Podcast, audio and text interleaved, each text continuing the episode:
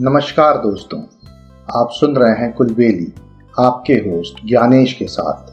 आज मैं लेके आया हूँ आपके लिए पंचतंत्र की एक और मज़ेदार कहानी, जिसका नाम है चूहे की शादी। तो आइए सुनते हैं ये कहानी आपके होस्ट ज्ञानेश के साथ। ये कहानी बहुत पुरानी है। गंगा नदी के किनारे एक छोटा सा सुंदर सा आश्रम था। उस आश्रम में एक साधु अपने पत्नी के साथ रहते थे। वो साधु बहुत ही सिद्ध थे और बहुत ज़्यादा ज्ञानी थे। एक दिन की बात है, साधु गंगा नदी में नहा रहे थे। तभी उन्होंने ऊपर देखा तो एक बाज एक छोटी सी चूहिया को अपने पंजों में दबा के उड़ा जा रहा था। तभी अचानक वो चूहिया बाज के पंजों से छूटकर सीधे साधु के हाथों में आके गिर पड़ती है। साधु ने वापस ऊपर देखा तो वो बाज अभी भी आसमान में उड़ता हुआ चूहिया को ढूंढ रहा था। चूहिया को बचाने के लिए साधु ने अपनी शक्ति से उस चूहिया को एक छोटी सी लड़की बना दिया और अपने साथ अपने आश्रम लेके चले गए। आश्रम पहुंचकर साधु ने अपनी पत्नी से कहा, अलख निरंजन, सुनो प्रिय हमारी कोई संतान नहीं है। तो इस कन्या को हमें भगवान का आशीर्वाद और कृपा समझकर स्वीकार कर लेना चाहिए। ये सुनकर साधु की पत्नी बहुत खुश हुई और बोली, स्वामी, आप बिल्कुल ठीक कह रहे हैं। हमें इस बेटी को स्वीकार कर लेना चाहिए। मैं खुशी खुशी इसको अपनी बेटी मानती हूँ। साधु और उनकी पत्नी ने उस लड़की का नाम मंजू रखा। देखते देखते मंजू बड़ी हो गई। साधु और उसकी पत्नी ने मंजू पे खूब ध्यान दिया था। उसे खूब अच्छे से पढ़ाया था, लिखाया था। अच्छे से उसे खेल कूद सिखाया था। तो वो बड़ी होके पढ़ने लिखने में काफ़ी होशियार थी और खेल कूद में भी काफ़ी तेज थी। वो काफ़ी बुद्धिमान भी थी। एक दिन साधु की पत्नी ने साधु से मंजू के विवाह के विषय में बात की। साधु के पत्नी ने कहा स्वामी, हमारी बेटी काफ़ी गुणी और विशेष है। हमें इसके लिए एक गुणी और विशेष लड़का ढूंढना चाहिए। ये सुनकर साधु ने बोला, क्यों ना हम चल के मंजू से ही पूछें कि उसे कैसा लड़का चाहिए? वो दोनों मंजू के पास गए और साधु ने मंजू से पूछा, अलग निरंजन, बेटी, बताओ तुम्हें कैसा पति चाहिए? ये सुनकर मंजू ने कहा पिताजी मैं इस दुनिया की सबसे शक्तिशाली व्यक्ति से शादी करना चाहती हूँ ये सुनकर साधु ने सहमति में अपना सर हिलाया और अगले दिन वह ढूँढने के लिए निकल गए उन्होंने सोचा इस दुनिया में सबसे शक्तिशाली तो सूर्य ही है क्यों ना मैं अपनी बेटी की शादी सूर्य से कर दूँ? साधु ने सूर्य से कहा अलख निरंजन, प्रणाम सूर्य देव क्या आप मेरी बेटी से शादी कर सकते हैं? इस पर सूर्य ने जवाब दिया, प्रणाम। मैं आपकी बेटी से शादी करने के लिए तैयार। लेकिन एक बार आप अपनी बेटी से भी पूछ लें। साधु ने अपनी बेटी से पूछा, अलख निरंजन, बेटी, क्या तुम सूर्य देव से शादी करना चाहोगी? इस पर बेटी ने कहा पिताजी सूर्य तो बहुत गर्म है। जो भी उनके पास जाएगा वो भस्म हो जाएगा। नहीं मैं उनसे शादी नहीं करना चाहती हूँ।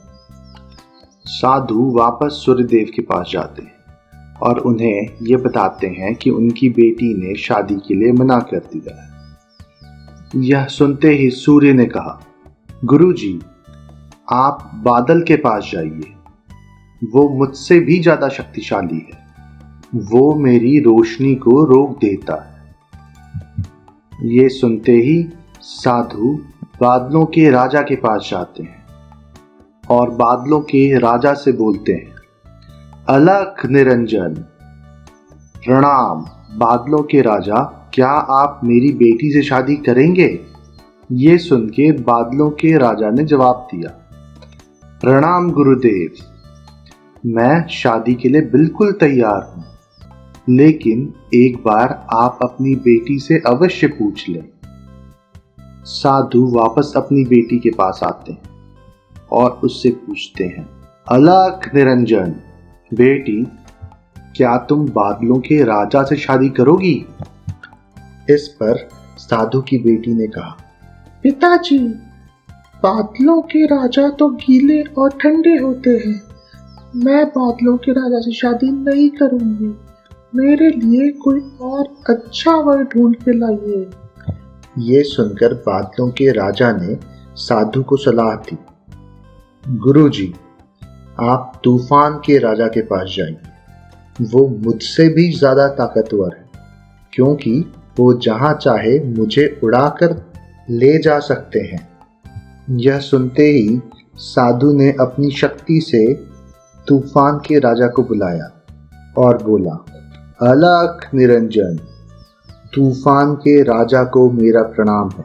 क्या आप मेरी बेटी से शादी कर सकते हैं?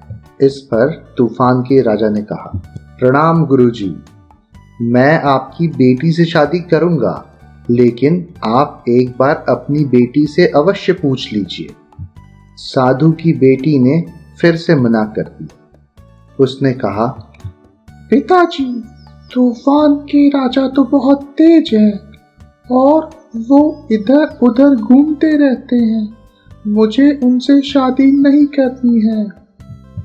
ये सुनकर तूफ़ान के राजा ने कहा गुरुजी, आप पर्वतों के राजा के पास जाइए क्योंकि वो मुझसे भी ज़्यादा शक्तिशाली हैं। और वो मुझे भी रोकने की शक्ति रखते हैं। यह सुनते ही साधु ने अपनी शक्ति से पर्वत को बुलाया। पर्वत वहाँ प्रकट हुए। साधु ने पर्वत से पूछा, अलख निरंजन, प्रणाम पर्वत देवता, क्या आप मेरी बेटी से विवाह करेंगे? इस पर पर्वत के राजा ने कहा, प्रणाम गुरुदेव मैं तो आपकी बेटी से शादी करने के लिए तैयार हूँ, लेकिन एक बार आप अपनी बेटी से अवश्य पूछ लीजिए। साधु की बेटी ने पर्वत के लिए भी मना कर दिया।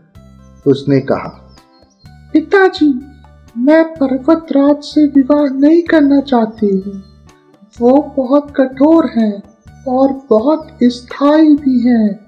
मैं विवाह नहीं करूँगी। ये सुनकर साधु चिंतित हो जाते हैं। तभी पर्वत राजा ने कहा, गुरुवर, आप अपनी बेटी का विवाह चूहों के राजा से कर सकते हैं। वो मुझसे भी ज़्यादा बेहतर है, क्योंकि मैं इतना मज़बूत हूँ तो भी वो मेरे शरीर में छेद कर देते हैं। ये सुनते ही साधु ने अपनी शक्ति से चूहे के राजा को बुलाया। और पूछा अलख निरंजन मूषक राज क्या आप मेरी बेटी से विवाह करना चाहेंगे? इस पर चूहों के राजा ने कहा प्रणाम गुरुजी, मैं आपकी बेटी से शादी करने के लिए तैयार हूँ लेकिन एक बार आप अपनी बेटी से अवश्य पूछ लें। ये सुनते ही साधु की बेटी ने बोला पिताजी मैं इनसे ही शादी करना चाहती हूँ।